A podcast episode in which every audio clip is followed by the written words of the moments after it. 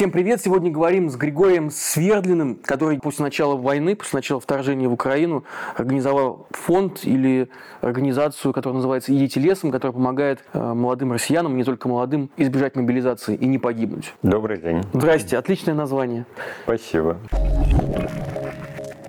Мы сейчас в Тбилиси. Ты бы порекомендовал молодежи, молодым парням заранее думать о том, как бы хотя бы временно уехать, хотя бы на осенний период призыва и вот этой возможной мобилизации куда-нибудь из России? Э, ты знаешь, я бы рекомендовал, безусловно, но я, я опасаюсь такие как бы очевидные вещи рекомендовать, потому что вообще-то люди ну, не дураки, и люди, конечно, понимают, что безопаснее всего уехать из Но России. они уезжают почему-то, когда уже все случилось, а не когда это Ну, приближается. на, сам- на самом деле многие, мне кажется, большинство тех, кто мог уехать, уже, собственно, уехал. Но при этом есть еще и такие, которые уезжают, а потом возвращаются, потому что понятно, что не у каждого есть возможность долго жить за рубежом. Но- Такое, но- такое бывает. Но осень мне действительно представляется как бы максимально опасным временем с точки зрения призыва и мобилизации, потому что до 1 октября вступят в силу вот все эти повышенные штрафы, 1 октября начнется осенний призыв, ну, в общем, многое указывает на то, что да, осенью с большой вероятностью будет новая волна мобилизации. А что если повестка пришла на госуслуги, и по новому закону вроде бы как это является тем же самым основанием для того, чтобы тебя объявить, да, уже уклонистом, если ты не пришел? Абсолютно. Сейчас э, именно это было принято в середине апреля. А вот так называемый закон об электронных повестках. Важен не факт вручения повестки, а важен факт отправки повестки. То есть, если вам отправлена повестка, она, по сути, считается врученной. И с первого же дня отправления этой самой повестки вам, например, закрывается выезд за границу. То есть защитить от этого нельзя, защититься. Даже если вы удалите госуслуги, ну, вам отправят бумажную повестку. Или вот они тоже э, говорят все время про этот единый реестр повесток, который как бы появится действительно в какой-то момент в интернете, работа над ним ведется. Тоже внесут вас в этот единый реестр, это значит повестка вручена. Вот. Соответственно, да, теперь от повестки как бы не увернуться. Но от военкомата по-прежнему можно. Ну, а если человек, например, уехал за границу в начале войны или там сколько-то лет назад вообще, а, насколько опасно возвращаться ему в Россию вот именно в этот период? Лучше не возвращаться. Ну, то есть... Даже если есть ВНЖ другого государства. Ну, Или, скажем, паспорт того же самого Израиля или там Грузии, не знаю. Ну и что, у вас же есть паспорт гражданина России, при этом военно обязанный гражданин России по-прежнему остаетесь. Безусловно, как бы свечку никто не держал, и в какой момент это начнется, и точно ли начнется, никто не знает. А, Ну, может быть, кроме там функционеров Минобороны. А Вот, но э, это риск, безусловно. Ну, то есть глупо будет приехать за границы на неделю и потом обнаружить, что вам закрыт выезд, и, значит, вам отправлена повестка, и дальше как-то метаться по России. А, писать «Вы идите лесом», вы что, скорее вывозите меня нелегально. Мы, конечно, будем вывозить, но... э, Нелегально? Ну, мы вывозим, А как, в том числе как это людей. выглядит? Ну, если Ну. это можно, опять же, безопасно рассказать, хотя бы в общих чертах. Ну, я, естественно, не скажу того, что может подставить как бы тех людей, которые мы, которым мы, мы помогаем, или наших там волонтеров, проводников. Но у нас довольно много, конечно, обращений не только от людей, которые, которые еще на гражданке, значит, боятся, что их мобилизуют, вот. Но и обращения от людей, которые уже оказались в армии, от призывников, от мобилизованных. Есть люди, которые решаются дезертировать, и мы им в этом помогаем. Сейчас уже больше там, 300 человек за вот эти там, 10 месяцев с начала мобилизации, которым мы помогли дезертировать. А если человек дезертирует, то спустя два дня после оставления части, он, ну, это уже уголовное дело. дело, он объявляется в розыск, и уже легально покинуть территорию России вы не можете. Соответственно, там тоже у нас есть, э, к моему некоторому удивлению поначалу, но тоже есть люди, которые говорят, да, я дезертировал, да, я в розыске, но я из России не уеду. Там, потому-то, потому-то у людей есть свои причины, естественно. Но э, все-таки большая часть дезертиров хочет выбраться из страны, и мы помогаем То есть есть нелегально пересечь границу. Есть возможность тайные тропы в э, багажнике машины. Ну, Как я, это? я не буду как бы рассказывать, но вообще у России огромная, много тысяч километров сухопутной границы. И, конечно, ну, не стоит представлять себе, что эта граница – это минные поля, и на протяжении всех этих тысяч километров колючая проволока и вышки с часовыми. А, конечно, можно пересечь границу тропами, какими-то по лесу, откуда, собственно, взялось наше название, мимо КПП. Вот. Э, есть э, всякие пограничники, которые берут взятки. Ну, то есть, э, как бы в каждом заборе должна быть дырка. Не так, не так хорошо это все работает, чтобы невозможно было значит, найти лазейку в многотысячекилометровой границе. А принимающие, так сказать, страны, как они к этому относятся? Наверняка зная, что прозрачностью границы пользуются правозащитники и активисты, как вы. Ну, э, мы, естественно, заранее думаем о том, как человек будет легализовываться в другой стране, потому что где-то есть возможность податься на убежище э, в связи с тем, что тебя преследуют за твои вот антивоенные взгляды. А, где-то можно выехать там, дальше в третью страну, где ты уже как бы куда ты въедешь легально. А, ну и так далее. Это, безусловно, важный вопрос. И, конечно, в общем-то, э, дезертиры нарушают законы двух стран, не только России, но и туда, куда они нелегально въезжают. В данном случае мы как-то решили, что все-таки такое нарушение законов э, оправдано, потому что ну, выхода нет. Или... Это гуманитарное основание да, да. с точки зрения Европейской конвенции, да, наверное? А, с Европейской, с ЕС все, все довольно сложно, потому что в целом ЕС э, по-прежнему не считает э, значит, желание не участвовать в войне достаточным основанием для получения гуманитарной визы. То есть, если вы, например, политические активисты, вы можете это доказать, там ходили в России на митинги, вас задерживали, то вам действительно там Германия, Франция, многие другие страны дадут э, политическое убежище. Это не такая простая процедура и, в общем, довольно длительная, но это работает. И спасибо там этим странам, что это работает но э, всех уклонистов они пока принимать не готовы. А недавно было несколько решений французского суда, когда они предоставляли э, убежище именно дезертирам, но даже во Франции по-прежнему нужно доказать факт уголовного преследования за то, что ты дезертировал. То есть нельзя просто приехать во Францию и сказать, я вот, значит, э, не, не, не явился в военкомат по повестке, хочу убежище. Пока так не работает. А «Идите лесом» вместе с другими а, правозащитными организациями, которые помогают э, отказникам, уклонистам. А, мы, мы обращались э, в Европарламент с совместным заявлением с просьбой все-таки сформировать единые критерии для предоставления вот этого гуманитарного убежища. А уклонистам российским, ну, как-то этот процесс идет, вот, к сожалению, медленно.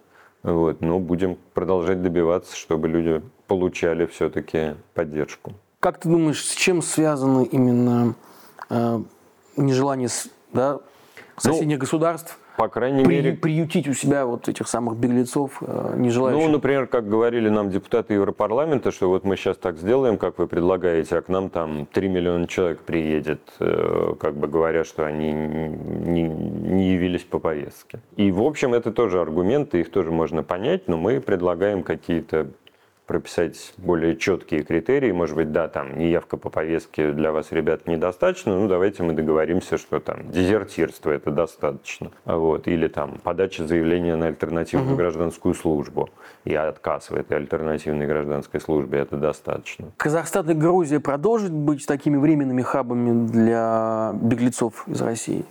Ну, таких временных хабов же больше, чем два, как, как мы понимаем. То есть ну, это и Армения, да. это и Турция, это и Сербия. Сейчас таких хабов много. Вот, э, и там Узбекистан, ну, самые популярные. Ну, самые популярные, наверное, Казахстан и Армения. Армения. Да. Вот. Э, я думаю, что продолжат, и очевидно, что будут еще как бы такие миграционные волны. А, ну, если, если я прав, и мобилизация будет там осенью или, или может быть, позже, думаю, что все-таки осенью.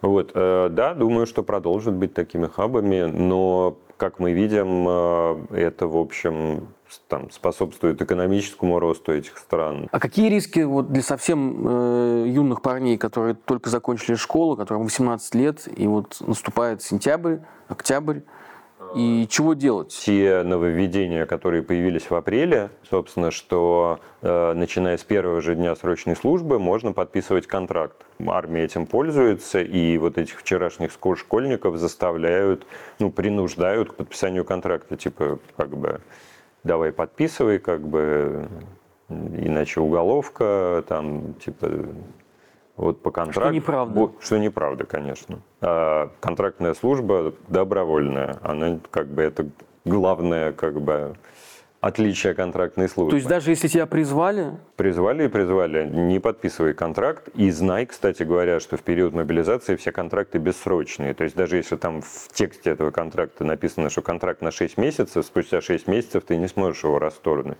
И ты вообще его не сможешь расторгнуть, пока продолжается мобилизация, пока Путин не подпишет указ об окончании мобилизации. А он, я уверен, его не подпишет, пока война не закончится. Потому что пока идет война, нужны солдаты. Но призыв это еще не гарантия того, что ты точно поедешь на войну. То есть призывников ведь, как правило, не загребают. Срочников, э, как правило, не отправляют действительно в, прям, прям на фронт, хотя такие случаи тоже мы знаем. Вот. Но это все-таки вызывает большой общественный резонанс, и пока власть пытается этого избежать. Но вот заставить этого срочника подписать контракт и дальше уже как контрактника отправить на фронт, это сплошь и рядом. А что делать тем, кто 50 плюс? Э, так вот эта категория, которые тоже могут э, каким-то образом попасть. Ну, сейчас, собственно, повысили, опять-таки, да. те, те поправки, которые были приняты вот последние две недели, повысили этот самый э, возраст э, для военнообязанных. И сейчас, ну, в зависимости от, от деталей, он может быть там 50, 55 и даже 60 лет. Вот. И, ну, это на самом деле, будь, будь вам 30 или будь вам там 53, вот, вы в зоне риска, и поэтому все, все, собственно, те же самые рекомендации, и эти же рекомендации для, вот ты спрашивал, что mm-hmm. делать там, да. 18-летним, тоже здесь нет, к сожалению, золотого ключика. Я бы рекомендовал уже сейчас связываться, там, например, с EDT и будем искать способы э, придумать вам какую-то отсрочку, какую-то бронь, какой-то медотвод или готовить там документы на значит, альтернативную гражданскую службу, добиться ее не получится, скорее всего. Не получится. Не получится, потому что ну, буквально там по пальцам одной руки можно посчитать случаи, когда через суд получалось добиться вот в последний год альтернативной гражданской службы. Но как способ затянуть как бы отправку в, в действующие войска, и это, безусловно, работает. К тебе обращаются и, и к твоим коллегам в Дитилесом военные. Ты сам сказал, что вы помогаете э, организовать, так скажем, дезертирство. Помимо этого, какие еще есть опции у действующих военных, которые не хотят идти на передний край, на так называемый передок? Э, что еще можно предпринять, помимо бегства? Ну, есть еще люди, которые решают сдаться в плен, тоже чем можем в этих случаях помогаем. Это, это более редкая история, конечно, чем даже дезертирство. Вот, но где-то там 60 человек таких через нас прошло вот за эти 10 месяцев с начала мобилизации. Как бы есть люди, которые, которые ранены и пишут нам из госпиталя, такое тоже бывает. Э, ну, в принципе, если, э, безусловно, чем дальше вы вот проследовали по этой дороге, как бы с э, гражданка, там, сборный пункт, военкомат, учебка, э, значит, действующая армия, действующая армия на фронте, чем дальше вы по, по этой дороге уехали, тем меньше опций у вас остается. Безусловно, если вы уже в армии и, и дислоцированы где-то рядом с линией фронта, то хороших опций, безопасных способов избежать как бы этого всего, боюсь, что уже не осталось. Или дезертирство, или сдача в плен – или ждать, что тебя, значит, там ранят, убьют, вот. Ну, или идти в отказ, ну, тогда, ну, то есть говорить все, как бы я, я служить не буду, но тогда это Уголовное статья, да. А сдача в плен – это статья? Да, конечно, по действующему законодательству, это, да. Насколько это опасно, да, вот в спектре этих, этих, этих опций? Это все рискованно, безусловно, я не буду как бы говорить, что это просто безопасно, это, ну, это адский выбор, и это большие, безусловно, риски. Вот. А, но у нас счастливым образом пока не было ни одного случая, когда бы дезертир, которого мы как бы вели, а, попался и оказался за решеткой. То есть все, все кого мы брали, а на сопровождение и вот занимались э, все, все на свободе. Ну а какие базовые правила при сдаче в плен, например, ты мог бы ну, назвать? Э, убрать оружие, то есть вообще его не брать с собой. И, ну, на самом деле тоже я бы посоветовал тоже связываться с ну, или с правозащитниками, или есть прямо украинский проект «Хочу жить», вот, который просто ориентирует на местности и подсказывает, как, как сдаваться в плен. Но при этом, если вы уже оказались в плену, то обращаться с вами будут по-человечески. То есть заключение до окончания боевых действий? Видимо, да. То есть они не оказываются на свободе? Они не оказываются на свободе, вот, но и... Э, не умирают э, и не умирают, и насильственно России их никто не будет выдавать. То есть был вот один вот этот случай все, с, да, с, с вагнеровцем, с Жилиным, которому голову разбили кувалдом. До конца, до конца непонятно, что произошло. То есть там, возможно, он сам сказал, что, что он хочет, чтобы его обменяли, думая, что как бы история эта закончится иначе. Она закончилась так, как закончилась. Вот. Но вообще, если человек отказывается от обмена, то Украина его не выдает. Какой случай в твоей практике запомнился тебе как самый вопиющий а, при загребании в армию? Ну, множество, конечно, таких случаев было. Ну, особенно, я бы сказал, в октябре-ноябре, когда вот шла эта массовая волна мобилизации, когда нужно было Минобороны там разом призвать 300 тысяч человек, они вообще, конечно, не стеснялись. Вот. Ну, то есть они и так не стесняются, и это мы видели там по облавам на срочников.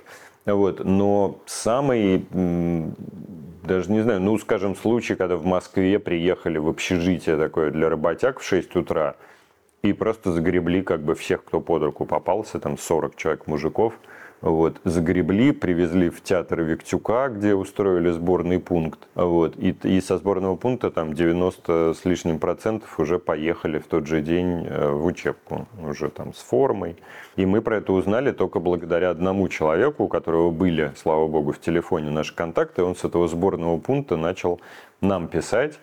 Вот, это был, ну, я, может быть, запомнил так, потому что это был один из первых людей, которого, которых удалось вытащить. Мы были там много часов с ним на связи, говорили, что давай вот давай пиши заявление на АГС. Там, заявление не принимают, там спокойно, все в порядке, давай, давай требуй военного прокурора, раз не принимают, обязаны принять. Угу. Вот, и, в общем, так вот мы за него бились-бились, и удалось, вот он был одним из немногих, кто вышел из этого сборного пункта своими ногами и обратно на московские улицы, а не уехал по, по направлению к Ростову. Ну а какую еще историю ты мог бы назвать э, успешной в своей практике? Ну много успешных. По спасению. Э, Давай какой-нибудь какой-нибудь экшен историю. Экшен? Ну хорошо, у нас, скажем, был, э, был офицер, кстати, тоже, к моему удивлению, довольно много обращаются офицеров, которые, как бы говорят, как бы вертел я эту войну. Я не для того, значит, шел э, а, в кадровые военные, mm-hmm. я шел родину защищать, а не вот это вот все. Вот. И он так, так нам и писал, и, ну, там, как бы еще, еще и кроя матом вообще все происходящее. Вот. Он писал, что он пытался уволиться, когда война началась, но там всячески затягивали, значит, запас был не уволиться, там вот, там рас, рассмотрение через два месяца, бла-бла-бла. А потом 21 сентября объявляют мобилизацию, и уволиться уже невозможно просто по закону. И его отправили на фронт, он там с товарищем договорился, они друг другу в ногу стреляли. А вот, э, стреляли в ногу. В ногу, в ногу, да. И он с ранением оказался в госпитале. А вот, и э, лечился там, его отпустили на побывку домой, значит, после ранения. А было понятно, что это самострел для ну, начальника? Нет, нет, конечно, было непонятно, иначе его посадили. Вот. Он этого боялся, но обошлось. А потом ему сказали, ну все, типа ты подлечился, давай снова воевать. И тогда он ну, как бы связался с нами, и мы стали придумывать, как, как он дезертирует. Ну вот, там тоже были всякие детективные подробности, а вот, э, что нужно было там загранпаспорт ему раздобыть. А вот, и получилось его нелегально вывести через границу, он был уже в розыске. Вот. И, ну, сейчас все... В розыске уже был? Уже, ну, да, уже, уже не явился в часть, уже был объявлен розыск. Вот. И получилось его вывести, ну, не, не буду говорить, в какую страну. Угу.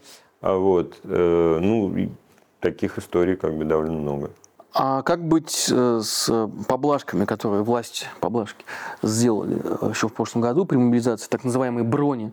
Э, насколько, насколько это вообще работает? Насколько можно верить этим, этим штукам? Это хороший вопрос, и, и, и точного ответа на него, к сожалению, никто не знает. То есть до какой-то степени эти брони работают. Есть брони там для айтишников, есть еще ряд э, сфер работодатели которых могут э, вам предоставить бронь. Вот. Но при этом было уже два решения суда, а, при которых э, там, значит, в качестве одной из сторон этих судебных слушаний были сотрудники военкомата, они ссылались на какое-то, значит, свое закрытое а, положение военкомовское, согласно которому якобы там есть какой-то, якобы, опять-таки, это с их слов, 57 пункт, согласно которому все брони а, значит, оформленные в период мобилизации, недействительны. Не, не то есть все, что после 21 сентября, якобы недействительно. Но это пока два единичных случая. Будет, будет ли эта история массовой, мы узнаем, когда начнут вот как бы мобилизовывать снова много народу. Вот, вот тут мы и узнаем, работают по-настоящему эти брони или нет.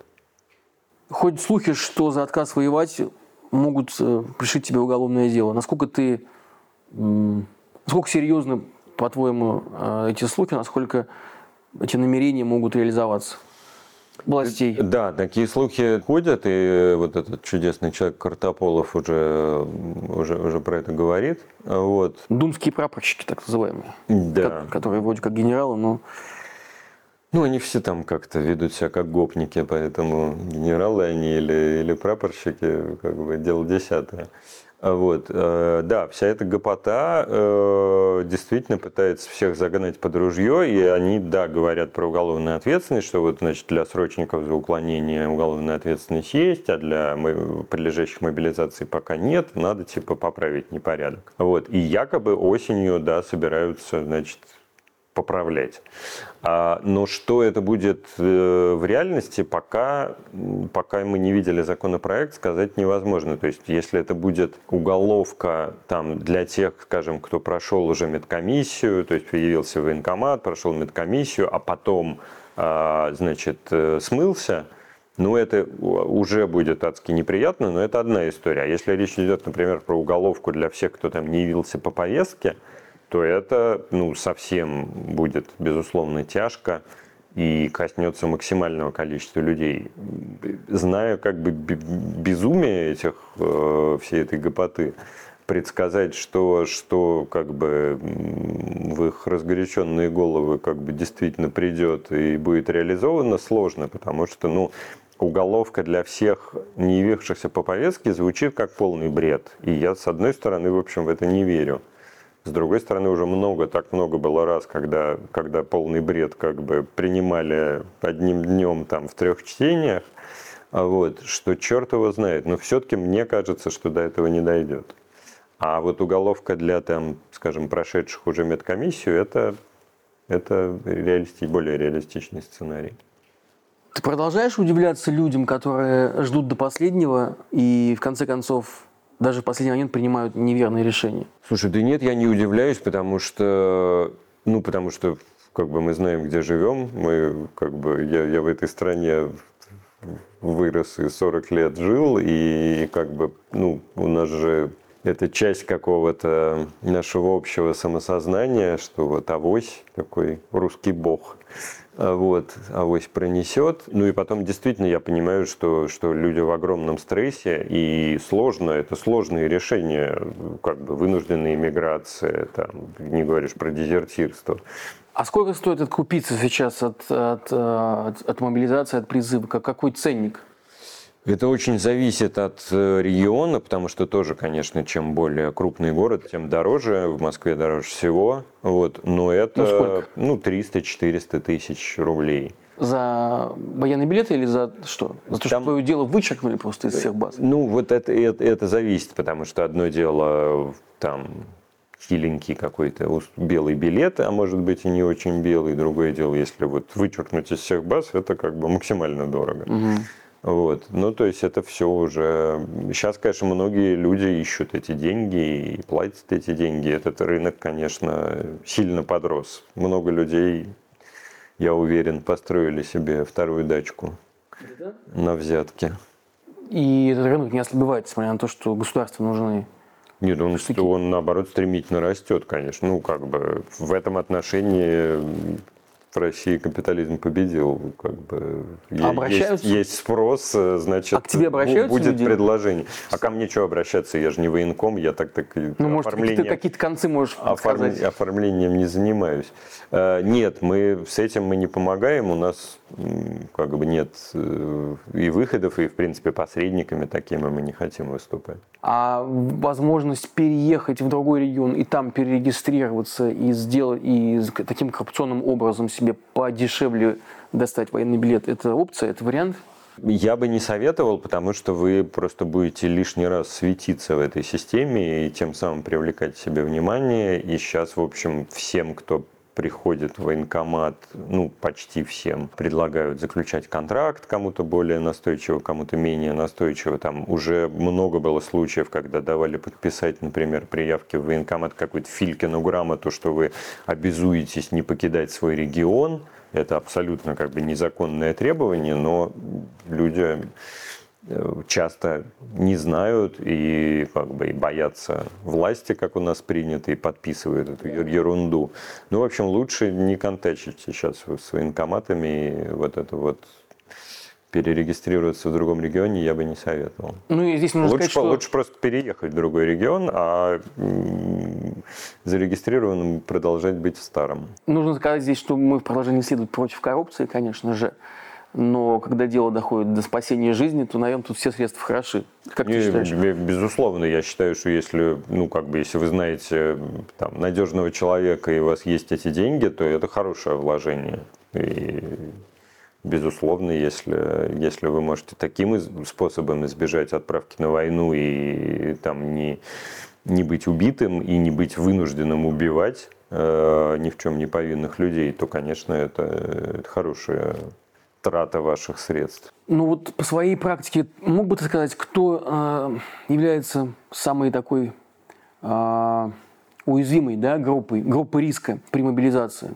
Например, по прошлой волне, мы знаем, что гребли действительно всех, там и отцы были, э, одиночки, и инвалиды тоже были. Конечно, не так много, но тем не менее. И айтишники, то есть не просто какие-то ребята из сельской местности или из маленьких городов, как все себе представляли.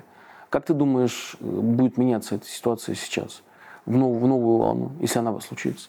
Ну, я думаю, что, что эта пропорция немножко изменится. Я думаю, что в крупных городах количество тех, кого забрали, будет повыше, чем в прошлый раз. То есть вот эта диспропорция поменяется, потому что в малых городах и там в национальных республиках, ну, как бы уже не так много осталось просто кого брать. Ну, придется, если эта мобилизация будет, э, ну, вот новая волна, то уже придется как бы более основательно браться и за там города-миллионники. Вот. А при этом я уверен, что как бы как там 20-30-летние в зоне риска, так и там 40-летние в зоне риска. А есть ли какие-то риски для девушек? Я понимаю, что у нас, конечно, это такой немножко а, это вопрос добровольный, но тем не менее, рано или поздно этот вопрос снова встает в армиях, которые воюют очень долго. Насколько, ну, насколько шансы, что девушек тоже могут начать как-то активно призывать, призывать добровольно в армию, насколько он существенный? Нет, ну добровольные девушки и сейчас могут да. э, оказаться в Если это, в если это станет чуть менее добровольным, например. Э, я не думаю, честно говоря, потому что только мужчин военно обязанных там больше 30 миллионов в России, и это все-таки ну, как бы большой резерв. Есть откуда черпать эту живую силу. Но при этом не будем забывать, что есть военно обязанные женщины. Есть медики, есть психологи, которые просто военно обязанные. И их тоже могут, конечно, э, мобилизовать. Насильственно, ну то есть ну, против их. Ну, собственно, почти всех мобилизуют насильственно. Как бы все, кто добровольно там идут служить по контракту, но таких людей, как мы понимаем, немного. Какие риски, например, для людей, которые находятся в Беларуси или, там, скажем, в Казахстане или в Кыргызстане, а, быть выдворенными вот как раз по основанию, а, скажем так, эмиграции? Ну, пока, пока единственная страна, вот, которая выдавала, скажем, а, дезертиров, это как раз Кыргызстан. То есть, если вы дезертир и нелегально покинули Россию, то точно не стоит появляться в Кыргызстане. А Казахстан, Армения, Грузия безопасно, но я бы советовал тоже связаться с правозащитниками, потому что есть как бы нюансы, и лучше соломки подстелить. Вот, если вы дезертиры в розыске. Но точно не Киргизстан и точно не Беларусь, конечно. А какой ты думаешь будет психологический и политический эффект от новой волны мобилизации? Как э, нам к этому готовиться да, с точки зрения именно каких-то общественных возможных сдвигов в общественном мнении? Мне кажется, что на самом деле этот сдвиг уже во многом произошел, потому что если поначалу действительно казалось, что там есть значительная часть общества, которая поддерживает происходящее, то сейчас очевидно, что, что нет этого большинства как бы сторонников войны. Есть большинство сторонников как бы плыву по течению, э, как бы и не поддерживаю, но и активно противостоять не готов. Это большинство, безусловно, есть. А никакого большинства за войну нету. Ну, я уверен в этом. Безусловно, чем дольше эта война идет и чем э, активнее власть занимается вот этой э, мобилизацией, вот этим вторжением как бы в частную жизнь людей, которые надеются, что, значит, э, что они отсидятся и что их это не коснется, тем, ну, тем меньше э, рейтинги власти. Но другое дело, что как бы у нас давно уже нет никаких выборов, поэтому рейтинги не рейтинги. А, в общем, власть не сильно заботят. Понятно, что сейчас какую мобилизацию не объяви, э, уличных протестов не будет. Ну, как бы многое сделано как раз для того, чтобы их не было, и и сделаны вполне успешно, к сожалению. Ну, бывают мятежи, и могут быть мятежи с другой стороны. Ну, да, мятежи мы видали, и я уверен, что еще увидим, э, но это все-таки не уличный протест, это не, не рядовые как бы обыватели поднимают, поднимают такой мятеж. То, что эта война ничем хорошим для действующей власти не кончится, я совершенно уверен. А вагнеровцы выходят как-то на вас? Пытаются? Есть случаи, когда действительно вот добровольцы, казалось бы, действительно добровольцы, а, хотят закончить эту, эту историю и выйти из, из, ну, из Вагнера? У нас э, вагнеровцы нет. С нами несколько раз, ну и даже не несколько, а больше, там несколько десятков раз связывались родственники э, ЧВКшников, которые искали своих, видимо, погибших но с этим мы ни, никак не, можем помочь. Вот. А при этом добровольцы, там, те, кто подписывал, скажем, добровольно контракт, с нами периодически связываются, говоря, что я как бы дурак был, э, там, э, плохо подумал, вот, а теперь, типа, хочу свалить, не могу, контракт, оказывается, не расторгнуть, вот, я тут как бы в рабстве Минобороны, спасите, помогите. Дай напоследок три главных совета к тем, кто, кого может сейчас задеть э, вот этот новый призыв новая мобилизация. Еще осталось, остается практически чуть больше, чем полтора месяца. Что делать? Как потратить это время? Ну, сколько остается, мы не знаем, потому что это может завтра начаться, а может начаться там через полгода. На всякий случай скажу, что точно никто не знает. Вот, но я бы, да, я с тобой совершенно согласен, я бы действовал уже сейчас, я бы обязательно сохранил контакты, например, идите лесом, в Телеграме вы можете нам писать, а, это анонимно, это безопасно. Вот, э, я бы не жил по месту регистрации. Ну, если прям три надо выбрать, то я бы э, сделал доверенность на кого нотариальную доверенность на кого-то из родственников, чтобы был мой законный представитель. Но еще раз повторим, что также хорошо э, продать, купить недвижимость, если вы это планируете сделать, взять кредит, если вы это планируете сделать. Вот. Э, это все может помочь, если, не дай бог, э, вот наступят для вас те самые ограничения в правах, вам отправят повестку. Ну, вообще ты оптимистично смотришь на перспективу ближайших двух, трех, четырех лет. Ты просто сказал, что это когда-то закончится. У тебя такая фраза а, промелькнула, прозвучала, что это же когда-то должно закончиться. И это, безусловно, закончится. Э, никакого оптимизма я, честно говоря, не испытываю. Закончится все плохо. Это, знаешь, как э, кто-то из немецких философов в году примерно в 1938-м писал, что оптимизм по нынешним временам – это обыкновенная трусость. Вот мне кажется, что как бы если мы реалистично смотрим на ситуацию, то поводов для, для оптимизма в ближайшие 2-3-4 года я не вижу. Я вполне допускаю, что нынешняя власть закончится в ближайшие несколько лет, хотя боюсь, что этого не случится. Но даже если случится, ничего прям сразу хорошего нас не ждет. Мне кажется, непростые, непростые годы нам предстоят. Прости, что, что, что имеем? Ну, слушай, мы можем, э, как бы жизнь продолжается, мы можем сохранять достоинство, сохранять человечность. Э, мы можем помогать себе, а если есть силы, то даже кому-то еще. И это все у нас есть, и никакой Путин это отнять не сможет. Вот мой оптимизм в этом. Оптимизм не где-то в будущем, он в том, что ты можешь здесь и сейчас жить и даже, ну, даже делать что-то осмысленное и даже радоваться жизни. Есть эм, десятки, сотни, может быть, даже миллионы людей, которые выехали из России и сформировали такую какую-то другую Россию за, за ее пределами мигра... эмиграции. И есть, конечно, та большая Россия, которая стала чуть-чуть меньше, но все равно это большая часть. И ты не ощущаешь, что они начинают все меньше и меньше соприкасаться и все меньше и меньше понимать друг друга? Есть у тебя такое ощущение? Несмотря на то, что такие организации, как твоя, продолжают помогать и делать все возможное, чтобы э, как-то облегчить жизнь да, тем же самым потенциальным призывникам и мобилизантам. Ну, в какой-то степени да, и это естественный процесс. Все-таки уже полтора года идет война, полтора года, как многие уехали. Вот. Но при этом какой-то пропасти я не вижу. И вот эти вот э, разговоры и вот это разделение про уехавших и оставшихся, ну да, там уехавшие потеряли дом, но приобрели большую безопасность. Оставшиеся дом сохранили, но куча тревог, э, как бы рисков. А вот. Э, ни тем, ни другим не позавидуешь. В общем, мне кажется, надо не на каких-то различиях естественных концентрироваться, на, а на чем-то общем. Чтобы продолжать вместе оставаться.